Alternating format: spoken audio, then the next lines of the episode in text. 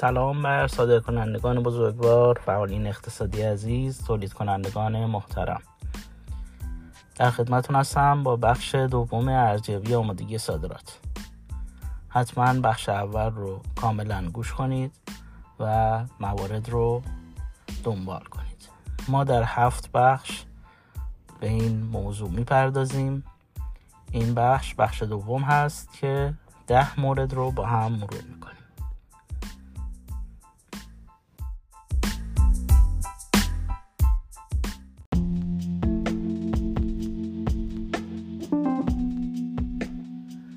یازدهم، آیا محصول شما از نظر ظاهر و مزایای کیفی نسبت به محصولات موجود در بازار داخل مناسب است؟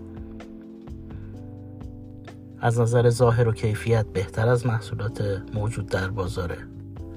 یا در سطح محصولات رقیبه یا نسبت به اونها کیفیت پایین‌تری داره؟ در یک کلام، آیا محصول شما صادراتی هست؟ بسته‌بندی صادراتی داره؟ به لحاظ کیفی میشه بهش گفت محصول صادراتی؟ شما میدونید هر محصولی رو که میخوان بگن که کیفیت بهتری داره، از لحاظ ظاهر و کیفیت متمایز از محصولات فعلی بازاره، بهش میگن محصول صادراتی. یه برچسب ویژه صادرات هم میخوره. محصول شما در این حد هست یا پایین‌تر از رقباتون؟ اگر محصولتون توی بازار داخلی امکان رقابت نداره، اینکه به فکر صادرات باشید و بتونید با یک بازار جهانی رقابت کنید شاید زیاد معقول نباشه. باید اول محصولمون رو از لحاظ ظاهر و کیفیت به سطحی از بازار برسونیم که لااقل توی بازار داخلی خودمون به لحاظ ظاهر و کیفیت متمایز از محصولات فعلی بازار باشه.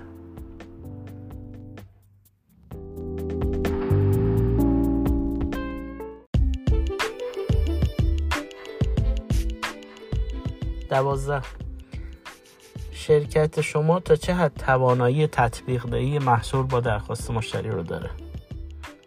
به عبارت دیگه، آیا امکان تولید سفارشی رو دارید؟ اگر بخواید این کار رو انجام بدید چقدر زمان میبره؟ کمتر از یک هفته؟ کمتر از یک ماه؟ یا نه اصلا تمایلی به این کار ندارید و برند رو میخواید حفظ کنید و برند و مشخصات شخص سفارش دهنده تولیدی انجام نمیدید؟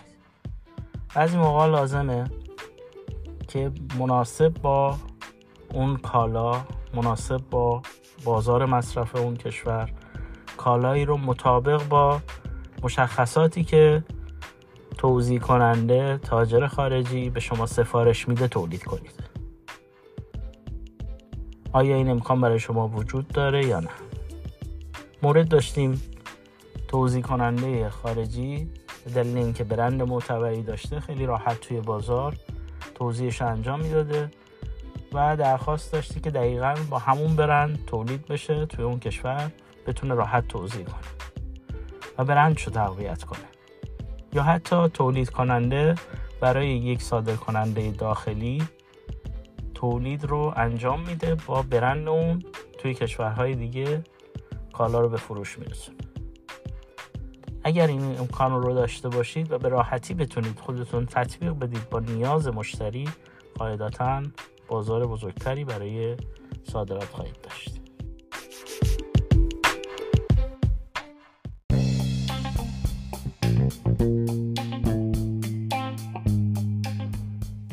در اینجا 2 نکته رو متذکر بشم. یک موقع هست که شما مجبورید و سفارش دارید که کیفیت کالا رو پایین بیارید. به 2 نکته باید توجه کنید. بعضی موقع هست که کالای شما برچسب تجاری میخوره در مقابل اصلی، یعنی 2 کالا رو وقتی توی بازار عرضه میکنن میگن این کالا اصلیه، این کالا تجاریه. تجاری به این معنی که تاجر رفته این کالا رو سفارش داده با کمترین قیمت تموم بشه تا بتونه توی بازار با قیمت پایینتر راحتتر بفروشه. و در کنار این به این معنیه که نازلترین کیفیت رو داره. باید مراقب این موضوع بود وقتی که برند شما روی این محصول میخوره، یعنی شما دارید یه فروش بلند مدت رو فدای یک سفارش کوتاه مدت میکنید، یعنی برندتون رو دارید بهش ضربه میزنید. مراقب برند خودتون باشید. برند شما مثل فرزند شماست. باید این رو روز به روز بزرگتر کنید، نه اینکه حقیرش کنید و بشکنیدش. در کنارش ممکنه که بعضی موقعا توی اون بازار درخواست کالا با کیفیت پایینتری به دلیل رقابت با رقبا باشه. فرض مثال، یه موقعی هست که توی بازار عراق آب میوه با 10% میوه طبیعی داره عرضه میشه. حتی شرکت‌های بزرگ مثل رانی توی عراق دارن با اون کیفیت میفروشن و مصرف کننده هم هیچ موقع این موضوع رو چک نمیکنه.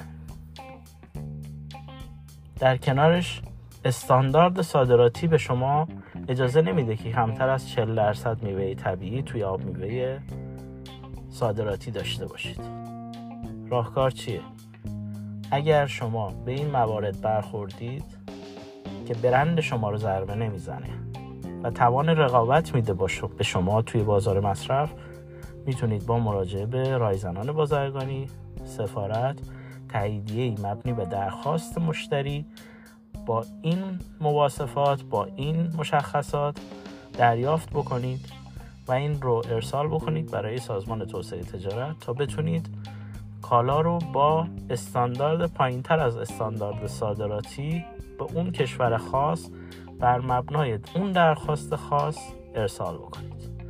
این موضوع رو باید خیلی دقت کنید، چون اگر کیفیت رو در حدی پایین بیارید که برند شما لطمه بخوره، قاعدتاً نه تنها برند شما رو تضعیف میکنه، برند ملی ایران رو تضعیف میکنه. یعنی برچسبی خواهید خورد که برند ایران یعنی کالای ضعیف، کالای بیکیفیت. در مقابلش ممکنه بعضی جاها این دقت وجود نداشته باشه از طرف مصرف کننده، مثال اون آب میوه‌ای که عرض کردم، یا فرش ماشینی صادراتی. رد شمار مشخصی برای استاندارد صادراتی وجود داره که ممکنه اون کشور این رو نپسنده، به لحاظ قیمت توی اون بازار نتونید رقابت کنید. لازمه که رد شمارتون رو، تراکم رو با استاندارد اون کشور، استاندارد مورد قبول اون کشور، درخواست مشتری صادر کنید، ولی استاندارد صادراتی به شما اجازه نمیده.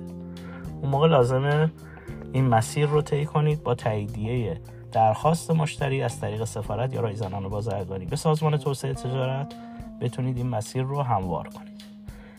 البته این موضوع خیلی موضوع مهم و دقیقیه. باید مراقب باشید برند ملی، برند خودتون ضربه نخوره، در این حال بتونید تو اون بازار هم رقابت کنید.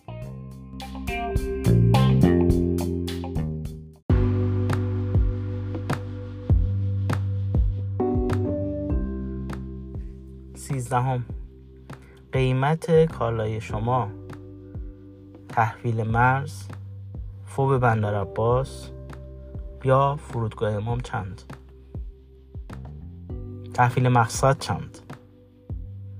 شما وقتی هیئت تجاری دارید میرید یه جایی، دارید میرید نمایشگاه شرکت کنید، دارید میرید مذاکره تجاری بکنید، باید تحویل مقصد رو حتما حساب بکنید. تحویل مرز رو حساب بکنید. تحویل درب کارخونه‌تون رو حساب بکنید. با ترم‌های تجاری، اینکوترمز، آشنا باشید.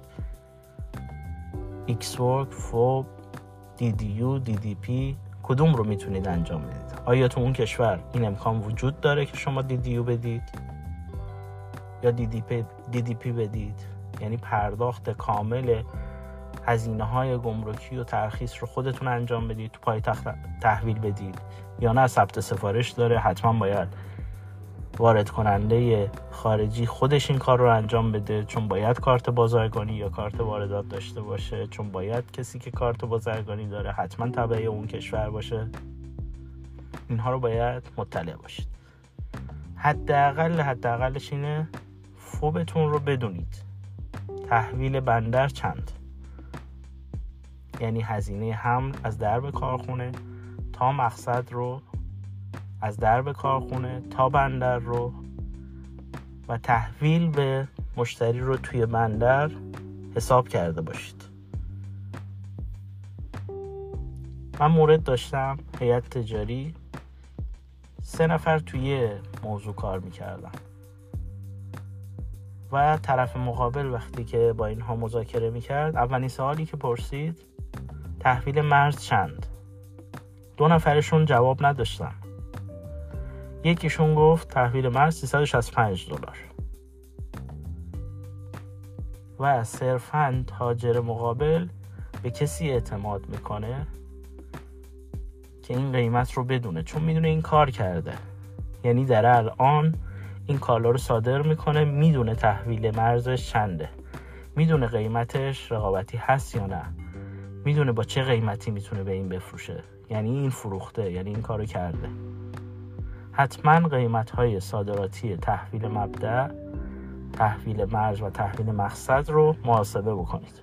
برای هر کشوری که میرید، برای نمایشگاه یا برای مذاکره تجاری، برای بی تو بی، برای هر موضوع یا کشوری که دارم میام، حداقل کار اینه که مبالغ صادراتیتون رو بدونید، حداقل سفارشتون رو بدونید که یک کانتینره، یک کشتیه، حداقل توناژی که میتونید بدید چقدر هست و قیمت هر تن، اگر کالا بسته‌بندی خاص داره بسته‌بندیش چقدر، اگر فلس فلش چقدر، یا به تفکیک هر کدوم تحویل فوق بندر عباس مثلا چند.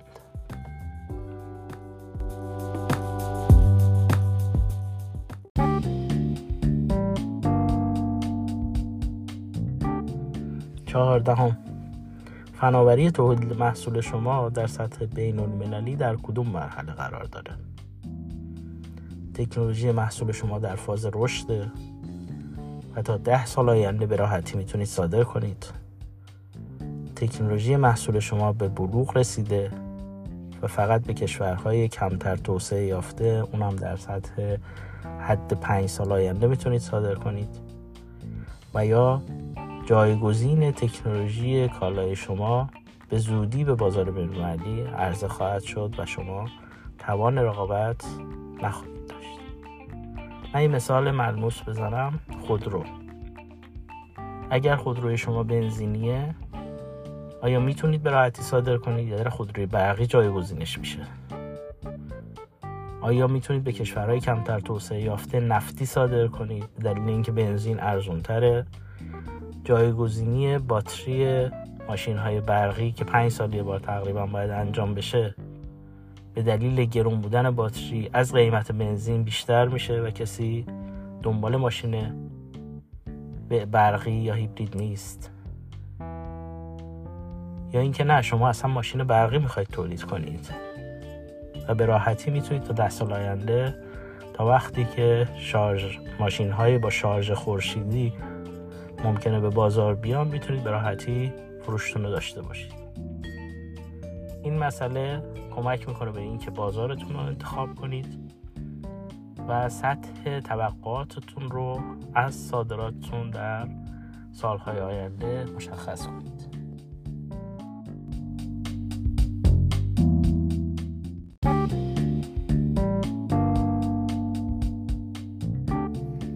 خونزهم، چند درصد از محصول در سال به علت نقص فنی و مشکلات محصول مرجوع میشه؟ هیچ مرجوعی ندارید؟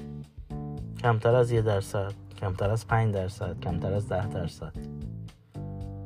این نشون میده که کالای شما چقدر بی‌عیبه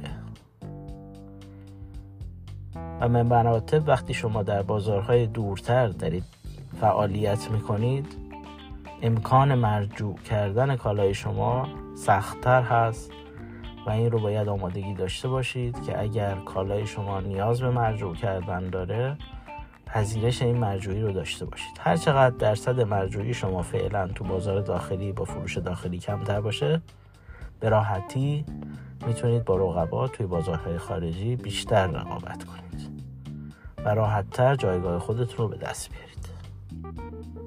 ولی اگر تعداد مرجوعی کالای شما خیلی زیاد هست، این یعنی یه جایی کار اشکال داره. بیشتر باید بهش فکر کرد. اول توان خودمون رو توی رقابت با رقبا بالا ببریم. البته کالاهای مختلف متفاوتن. بعضی از کالاها مرجوعی اصلا معنا نداره، بعضی از کالاها میزان مرجوعی به نسبت رقبا سنجیده میشه، به نسبت بازار سنجیده میشه که جایگاه خودش رو داره. به نسبت آیا مرجوعی شما نسبت به بقیه کمتر هست، نسبت به همسنفهای خودتون کمتره؟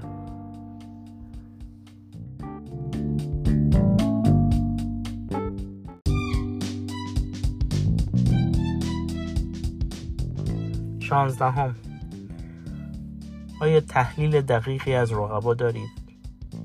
قیمتشون چجوریه؟ جایگاهشون کجاست؟ چقدر سهم بازار دارن؟ با چه مدلی میفروشن؟ چجوری بازاریابی میکنن؟ این نکته خیلی دقیقه.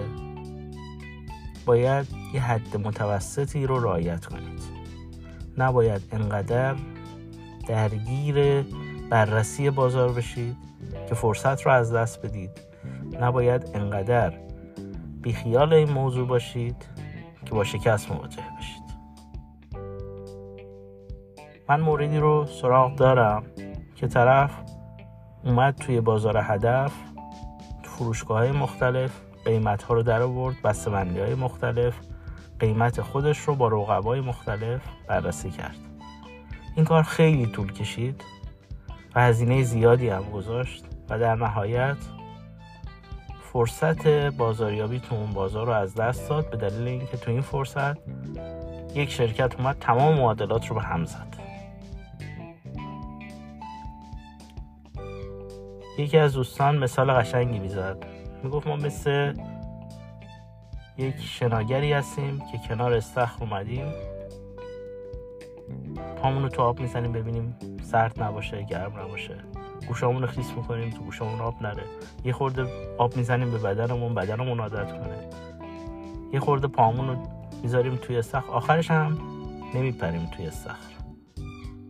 نباید انقدر این بازاریابی و مسائل جانبی طولانی بشه که فرصت رو از دست بدیم. نباید انقدر بی خیال موضوع باشیم که با شکست مواجه بشیم. این نکته رو مراقب باشید. ولی در کل ما باید ارزیابی جامعی از رقبای خودمون داشته باشیم. اگر مکانیزم هایی رو رقبای ما در نظر دارن از اون طریق توی بازار فروش خوبی رو انجام میدن، میتونیم از اونها الگو برداری کنیم. یا اگر کسانی توی اون بازار شکست خوردن، میتونیم از اونها درس بگیریم و اون مسیر رو طی نکنیم. این کار با مشورت با بزرگ‌های اون بازار، کسانی که دلسوز هستن، یا با کمک شرکت‌های مدیریت صادرات که تو اون کشور مستقر هستن راحت‌تر میشه.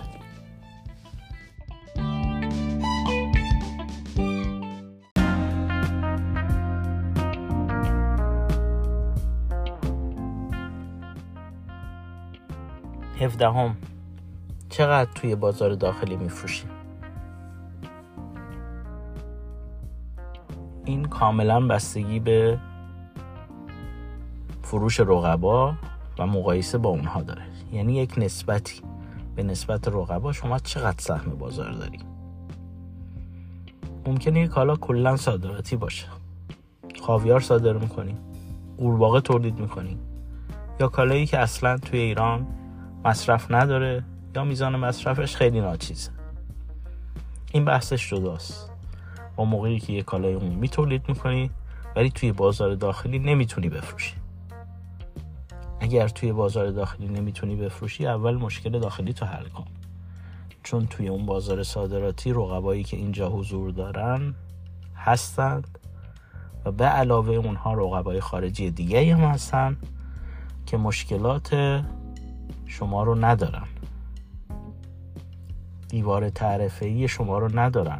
تولید کننده داخلی اون کشور برای فروش کالاش توی خود کشورش نباید تعرفه پرداخت کنه.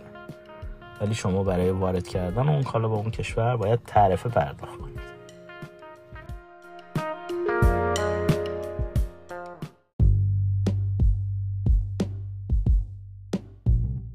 هجدهم، محصول شما گارانتی داره یا نه محصولی دارید که نیاز به گارانتی نداره یا باید داشته باشه، شما ندارید یا نمیتونید تو اون کشور گارانتی بدید. این کاملا بستگی به کالای شما و فعالیت رقبای شما و تولید کنندگان محلی توی اون بازار داره. اگر گارانتی نمیدید چه مزیت فوق‌العاده‌ای دارید که میتونید توی اون بازار به راحتی رقابت کنید. اگر رقبای شما گارانتی 5 ساله میدن، آیا شما میتونید این گارانتی رو بدید؟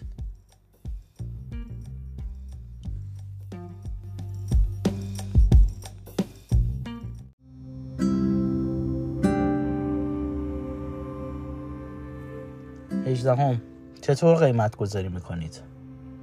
بر اساس قیمت شده به علاوه یه درصدی حاشیه سود، بر اساس ارزش مورد تصور مشتری، یعنی چقدر مشتری حاضره بابتش پول بده، یا بر اساس کشش قیمت توی بازار و مقایسه با رقبا.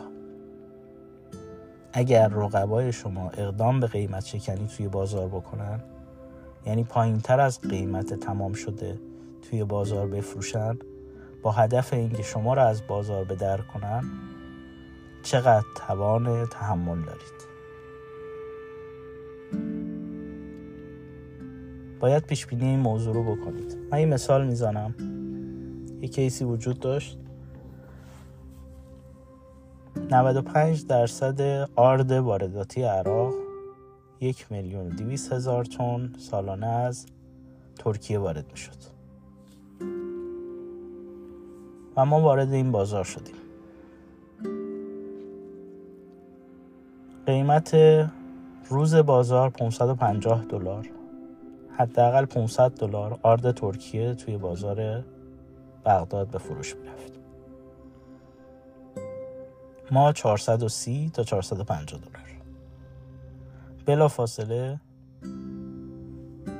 تاجر ترک که از طریق یک واسطه و یک توزیع کننده توی بازار عراق داشت فروش انجام میداد، اومد قیمتش رو $100 آورد پایین، در حالی که ما میدونستیم قیمت تمام شدهش بیش از اینه. با یک برند جانبی، چرا؟ چون برند اولیه‌اش رو خراب نکنه، بعدها بتونه با اون قیمت توی اون بازار بفروشه. یه برند جدید ایجاد کرد، با اون برند با همون کیفیت $100 زیر قیمت داد و باعث شد که مقاومت ایجاد بشه در مقابل خرید کالای ایرانی.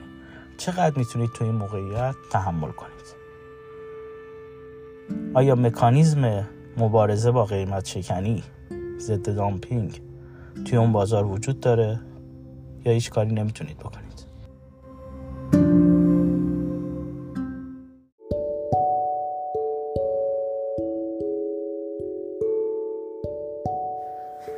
بیستم، چند محصول صادراتی دارید؟ 1 محصول، 5 محصول، 10 محصول یا بیشتر؟ این مشخص میکنه که شما چقدر میتونید توی بازارهای خارجی برای بازاریابی فعالیت داشته باشید. هرچند قیمت این محصولات هم مهمه. ممکنه شما یه خط تولید خیلی بزرگی داشته باشید و با همون 1 محصول بتونید سوداوری چند صد میلیاردی در سال داشته باشید، ولی ممکنه 100 محصول داشته باشید ولی 1 میلیارد در سال سوداوری داشته باشید. قیمت این محصولات، حاشیه سودشون، انحصاری بودنشون و دانش محور بودنشون تو این مسئله تعیین کننده است. اصل مطلب اینه که حاشیه سود ناشی از صادرات شما اونقدری هست که بتونید بابتش بازاریابی صادراتی داشته باشید، 4 سفر برید، یه نمایشگاه برید و دنبال وارد کننده خارجی بگردید و بتونید کالاتون رو عرضه بکنید و یا حتی اگر خدمات پس از فروش داره کالاتون توی اون کشور قراردادهایی برای خدمات ببندید، آموزش رو بدید و بتونید مستقر بشید. حتی این حاشیه سود مشخص میکنه که شما چقدر توان صادراتی دارید و چقدر میتونید توی اون بازار دوام بیارید.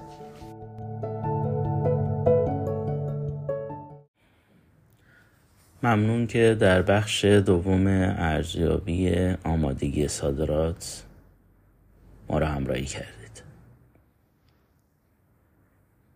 ارزیابی آمادگی صادرات 7 بخش خواهد داشت که این بخش دوم اون هست. موفق و سلامت باشید.